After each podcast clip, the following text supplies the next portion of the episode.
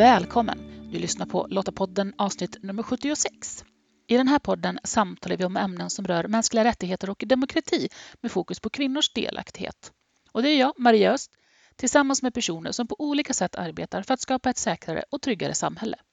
Lottapodden den är producerad av Svenska Lottakåren och vi är en frivillig försvarsorganisation som engagerar och utbildar kvinnor för att stärka samhällets krisberedskap och totalförsvaret. I det här avsnittet av Lottapodden samtalar jag med Lovisa Wildö som jobbar på Kairos Future.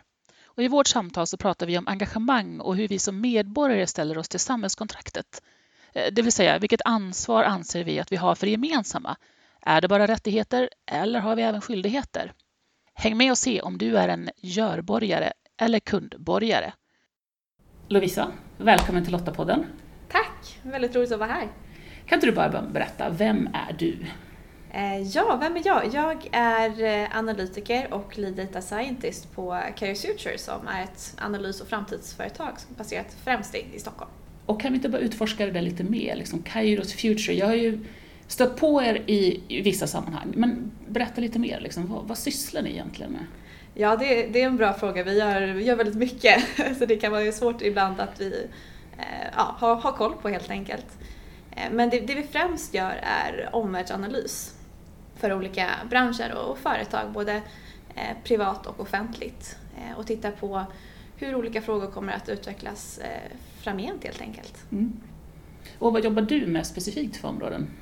Jag är främst involverad i vårt område som jobbar tillsammans med den offentliga sektorn. Så just nu så tittar vi mycket på frågor kopplat kring ja, men engagemang, förväntningar från ja, stat och individ, men även skolfrågor. Så det, det är väldigt, väldigt brett. Och just det här med engagemang är väldigt spännande. Om man tänker på Lottakåren då som är en väldigt traditionell organisation får man ju ändå säga med att eh, vi har funnits väldigt länge och vi har en struktur där du blir medlem för att mm. engagera dig. Men hur ser det egentligen ut med engagemanget idag? Det som är väldigt intressant är att många tror att engagemanget går ner i samhället. Men det gör det verkligen inte. Eh, problemet om vi säger så, det är ju snarare att engagemanget har ändrat form. Mm. Så vi kan inte mäta det på samma sätt som vi har gjort tidigare. Eh, det vi ser nu är att engagemanget snarare är väldigt temporärt i, i tid. Så det ska, vara, det ska vara avgränsat både i tid men även också i rum. Eh, så man vill inte signa upp sig på någonting för länge utan man vill engagera sig ja, utifrån sina egna förutsättningar på något sätt när man själv har tid och man vill inte kunna man inte behöva bestämma det så långt i förväg. Mm. Så det ska vara väldigt, väldigt lätt att engagera sig och väldigt låga trösklar. Och, jag tänker att det är en av drivkrafterna då kanske till det vi har sett när det har varit stora katastrofer Precis. som bränderna förra sommaren eller eh, också då Drottninggatan med terrorattentatet. Mm. Där såg vi ju verkligen att människor vill ja. göra någonting. De vet bara inte riktigt hur. Eh, och det som också är väldigt tydligt är att när, när det är tydliga resultat. När jag själv förstår vilken skillnad jag gör och hur jag, hur jag bidrar till att göra saker och ting bättre, då är det mycket lättare att skapa det här engagemanget. Men man måste hjälpa personer att förstå nyttan och värdet av det här engagemanget. Mm. Och ja, när det kommer till bränderna till exempel så är det extremt tydligt. Här, här brinner det, jag kan vara med och ge mat till de som jobbar med att släcka bränderna eller vad, vad det nu kan vara. Mm. Ja, men du nämnde ju tidigare att engagemanget faktiskt ökar, inte minskar, även om det kanske är den gängse tron. Men vad är det som gör att engagemanget ökar då? Vad är det vi engagerar oss i? Ja, det vi främst kan se är att engagemanget ökar, eh, det politiska engagemanget ökar. Ett exempel på det är till exempel att antalet nystartade partier slog rekord förra året, eller förra valet. Och det finns ju många teorier bakom det här. Eh, vi menar att en teori är att, och en rimlig teori, är att vi ser en ökad polarisering, politisk polarisering, eh, inte enbart kring den, den vanliga dimensionen vänster-höger, utan även den nya som ibland kallas galtan och har fått andra eh, bemärkelser också. Till exempel så finns det folk som pratar om att det här är den nya Great Political Divide. Till viss del så, så kan det koka ner i liksom vilka vill vi välkomna nya människor till vårt land eller vill vi värna om de som redan är här? Och det som är tydligt eh, i politiska debatten är ju att den polariseringen i kombination med eh, de filterbubblor vi ser eh, de algoritmer som vi också upplever på sociala medier som gör att vi antingen möts av de som håller med oss och som vi kommer lajka och tycka att den här var en jättebra åsikt. Eller så möts vi av den andra gruppen som vi absolut inte håller med eh, och som vi då också kommer reagera på för att det sociala medier vill är ju att skapa engagemang. Eh, det gör att vi ser två polariserande åsikter. Och när vi ser en annan grupp då, som vi tror kanske är den, den större gruppen som inte håller med oss och som enligt vår mening åtminstone mm. har en dålig åsikt. Mm. Då är det lättare att engagera sig för man känner att nu brinner det lite i knutarna här. Nu, nu krävs faktiskt att jag också anstränger mig. Och just de här politiska liksom, motsättningarna då? Kan ni se det i de studier ni har gjort också just när det gäller engagemang? Ja, vi gjorde en studie förra året som heter med, eh, Morgondagens medborgare. Och i den så frågade vi bland annat ungefär 6 000 svenskar om många olika aspekter när det kommer till just samhällskontraktet. Eh, och det som var intressant var att vi kunde se eh, några underliggande dimensioner i hur folk tenderar att svara på väldigt många olika frågor. Och en sån dimension var just vad vi kallar ja, men samhörighetsdimensionen. Utan då, det vi kan se är att å, å, ena sidan finns det människor som, som vi benämner som närborgare. De tenderar att tycka att mer makt ska läggas på kommunal eh, nivå. De ser också en större samhörighet med människor från samma stad men också samma nationalitet som sig själva. De definierar sig själva i mycket större utsträckning som nationalister. Och sist men inte minst så har de mycket större engagemang kopplat kring skola eh, och kring integration och invandring. Och i andra änden av det här spektrat så finns världsborgarna. Och världsborgarna, de vill hellre att mer makt ska läggas på överstatlig nivå, som ungefär, eh, till exempel EU. De eh, ser en större samhörighet med människor från andra delar av världen. Och frågorna som de främst brinner för är faktiskt miljö och även till viss del jämställdhet. Så att även den här liksom engagemangsdimensionen finns med även när det kommer till den politiska splittringen. Spännande, för här blir det ju ganska mycket spänningsfält, tänker ja. jag. Finns det en koppling där till just hur de, olika, de här olika eh, borgarna och världsborgarna engagerar sig? Till viss del gör det det. Det som är intressant är att vi som jag, som jag sa tidigare så har vi flera olika dimensioner. En annan dimension är just kopplat kring engagemang. Där vi å ena sidan har ett gäng som vi kallar görborgare. Eh, som är de som tycker att eh, för att samhället ska fungera så, så måste man engagera sig. Och att de anser i mycket högre utsträckning att det faktiskt är en, en skyldighet att engagera sig i det svenska samhället och i sitt närsamhälle. Inte bara att man, man bör göra det, utan ja, det ska faktiskt vara en mm. skyldighet. Och på andra sidan av det spektrat så har vi personerna som vi kallar kundborgarna. Och det är de som, som tenderar att tycka att men samhället det ska faktiskt det ska sköta sig själv. Jag betalar skatt och då ska faktiskt resten funka. Jag ska inte behöva anstränga mig mer än så. Eh, och det fascinerande är när man slår ihop de här två olika dimensionerna, då får man faktiskt en väldigt väldigt bra bild av den svenska befolkningen och var de befinner sig. Eh, och det vi kan se är att den äldre befolkningen tenderar att gå, eh, röra sig mer bland närgörborgarna. Så de brinner mer för då frågor som är kopplat till närsamhället, till kommunen där de, de växer upp och bor i. Mm. Och de tenderar också att vara mer handlingskraftiga när det kommer till just engagemang. De vill engagera sig och de tycker att det är faktiskt en skyldighet. Men ju yngre man blir, eh, desto mer tenderar man att gå åt kundborgarhållet och åt världsborgarhållet. Så man går mer och mer och tycker att eh, relationen till, till staten och till också de ideella organisationerna så där, är mer åt ett, åt ett kundhåll helt enkelt. Jag ger lite pengar, då ska jag få någonting i utbyte. Men de förväntar sig inte att, eh, eller de vill inte engagera sig i lika stor utsträckning som, som de äldre. Ja, vad spännande. Jag drar paralleller till, till Lottakåren direkt ja. och jag tänker säkert många ideella organisationer ser samma strukturer i just det här med eh, att det är de äldre som engagerar sig som funktionärer och som mm. driver de lokala organisationerna och verkligen månar om det. Mm. Eh, Medan de unga är lite mer svårfångade. Och, ja. ja, det är intressant att de, de unga som går då med åt, världs, eh, eller åt kundborgar och världskundborgarhållet Eh, de tycker ju själva att de engagerar sig. Eh. Men när man frågar hur de engagerar sig, då är det antingen via deras konsumtionsval, Mm. att när de ändå ska köpa någonting, då köper de någonting som, som är bra för miljön eller bra för ja, någonting annat. Eh, men det är också då genom att lajka saker på sociala medier och dela saker på sociala medier. Det, det är väldigt Mm. vanligt. Så det är ju engagemangsformer som kanske de äldre inte hade definierat som engagemang. Just det. Eh, Och det som är fascinerande att tänka är att det, det är många ideella organisationer som är uppbyggda kring just den här åldersgruppen som ja, engagerar sig i mycket större utsträckning helt enkelt på, på de mer traditionella formerna. Men även det svenska samhället är till viss del uppbyggt också kring, Mm. kring de personerna och inte kring de nya nu som kommer.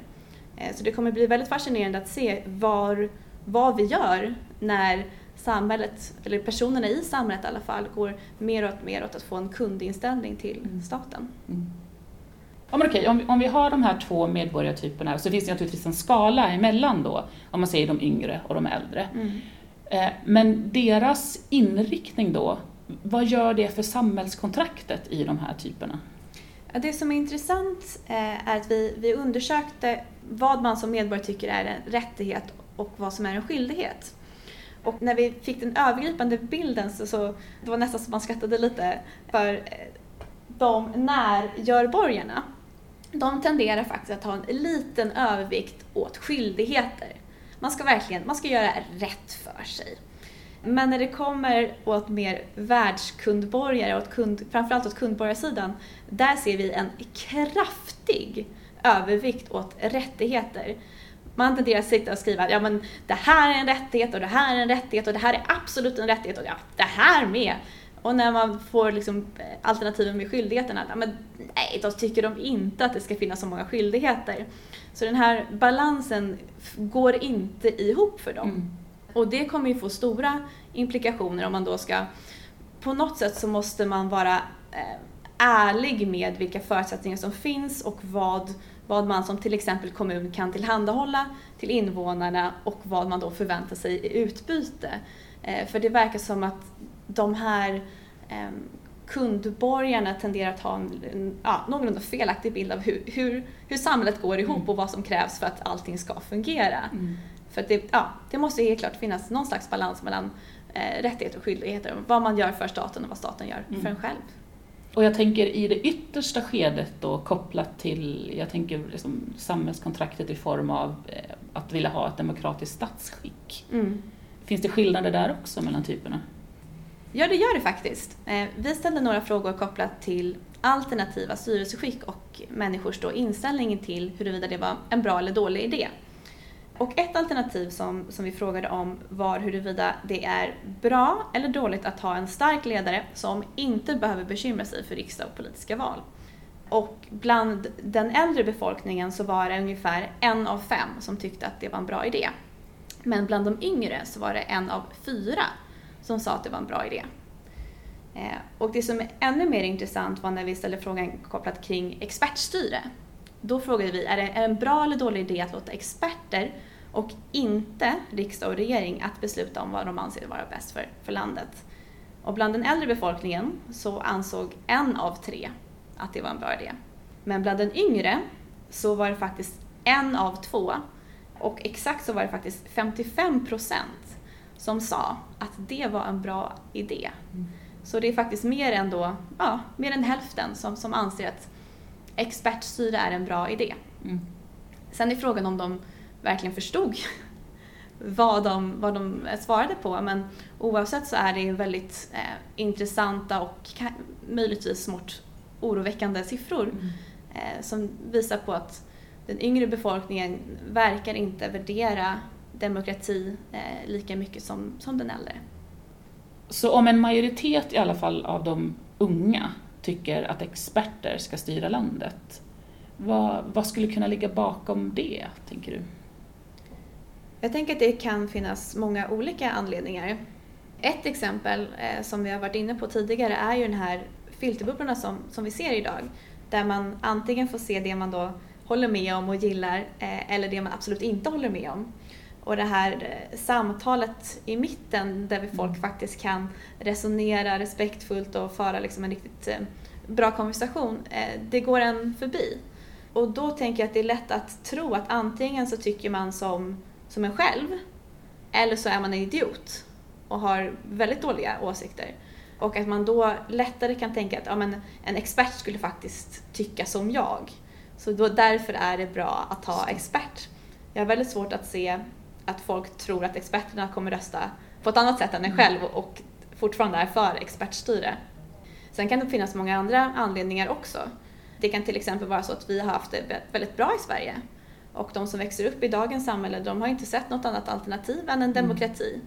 Då kan det vara lätt att fokusera på det som fungerar ganska dåligt med demokrati för att även demokrati har ju sina baksidor och det, det går långsamt och man kanske tycker till exempel med eh, miljöförstöringen så kanske man ser att här har vi ett hot som vi vill att ja, staten i alla fall ska ta tag i och liksom kraftfullt agera emot.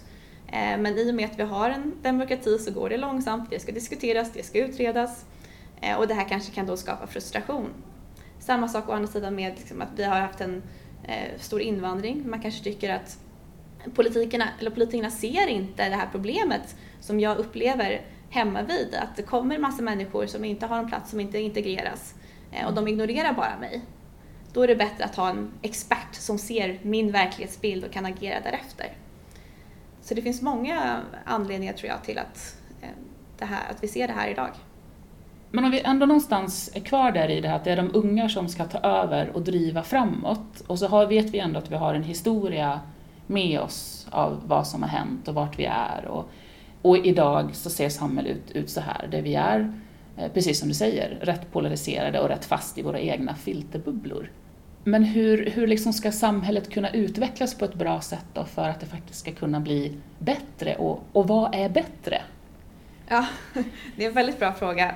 Det vi brukar prata om det är vad vi kallar årshjulet som egentligen kommer från en rysk nationalekonom som heter Kondratiev. Han studerade världsekonomin och såg att den tenderar att följa ungefär 80 års cykler.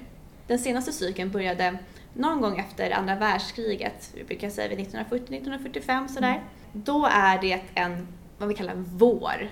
Eh, då fokuserar man på att bygga upp ett starkt samhälle, starka institutioner. Vi ser till exempel att det är ingenjören som är hjälten, som är handlingskraftig och inte rädd liksom att verkligen ta i så. Eh, och sen fram emot 60-talet ungefär så, så har man fått de här stora institutionerna som man eh, byggde upp och istället kan man då fokusera på menar, mänsklig omvårdnad, att liksom, se till att alla är med i projektet Sverige.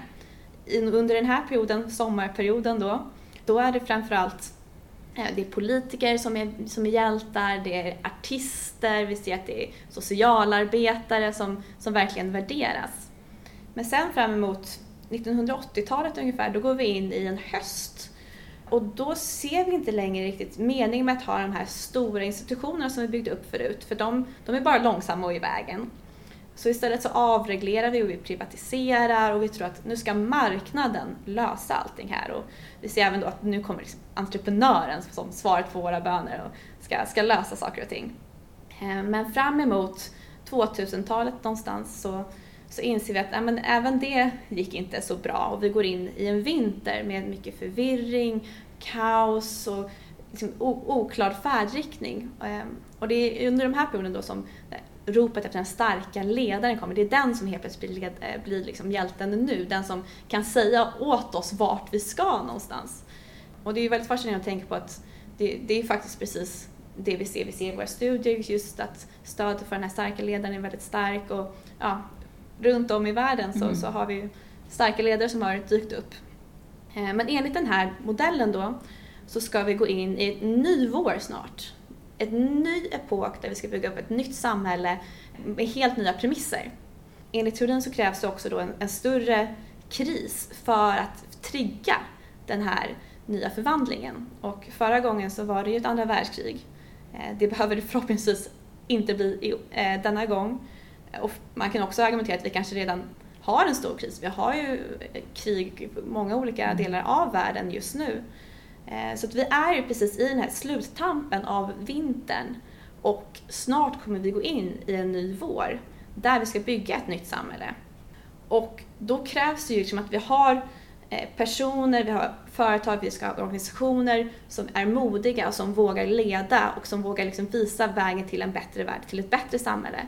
För att det är, det här, kan, det här kommer låta ganska, det kan låta överdrivet men det är liksom nu som det, eh, som det bestäms och som det avgörs och det krävs att vi har personer och organisationer som har ledarförmåga mm. och som har en vision och som visar oss vart någonstans vi ska ta vägen. Mm. Så att vi inte går åt fel håll.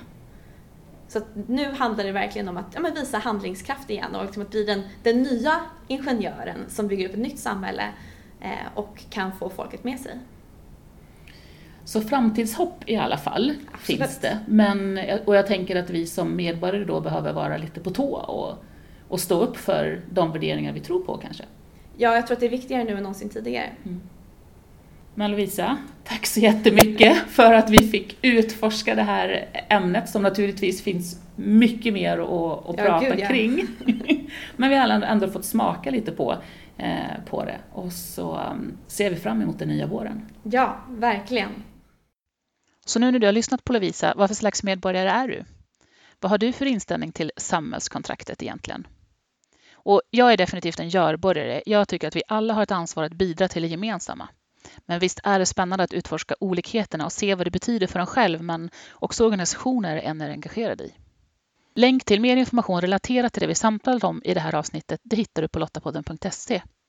Och om du, precis som Svenska Lottakåren, tycker att fred, demokrati och mänskliga rättigheter är värda att försvara och vill engagera dig för ett säkrare och tryggare samhälle, ja men gå då till svenskalottakåren.se för där hittar du information om hur just du kan bidra. Nästa avsnitt av Lottapodden kan du lyssna på om två veckor den 19 september. Och då får du möta Marika Grisel som är frilansjournalist. Under 90-talet bevakar hon många krig och har ett starkt engagemang för kvinnors utsatthet i just krig och konflikter. Eh, när det gäller Rwanda till exempel så förstod vi inte omfattningen av det våldet som riktades mot kvinnorna och det sexuella våldet därför att det var så skam och skuldbelagt. Det är nu flera år senare som har förstått omfattningen utav det. Jag kommer också ihåg att jag var i Somalia tidigt 90-tal och träffade unga flickor som hade blivit sexuellt eh, alltså våldtagna eh, och drabbats av sexuellt våld. Och det var också fruktansvärt skuld och skambelagt men jag tror att de det finns ju någonting i berättandet att få dela med sig och de kände kanske ett förtroende för mig eh, att jag kunde härbärgera deras berättelser. Mm. För det är mycket det det handlar om också, att man inte gör människor till offer utan att man pratar med människor och härbärgerar deras berättelser och i den processen finns det också faktiskt en läkning. Så för att säkerställa att du inte missar nästa avsnitt, prenumerera gärna på Lottapodden på Apple Podcast, Podbean eller lyssna på oss på Spotify. Och om du gillar Lottapodden, berätta gärna för andra om den och vi blir jätteglada om du lämnar en recension på iTunes så att fler kan hitta oss. Och tack för att du lyssnar. Hej så länge!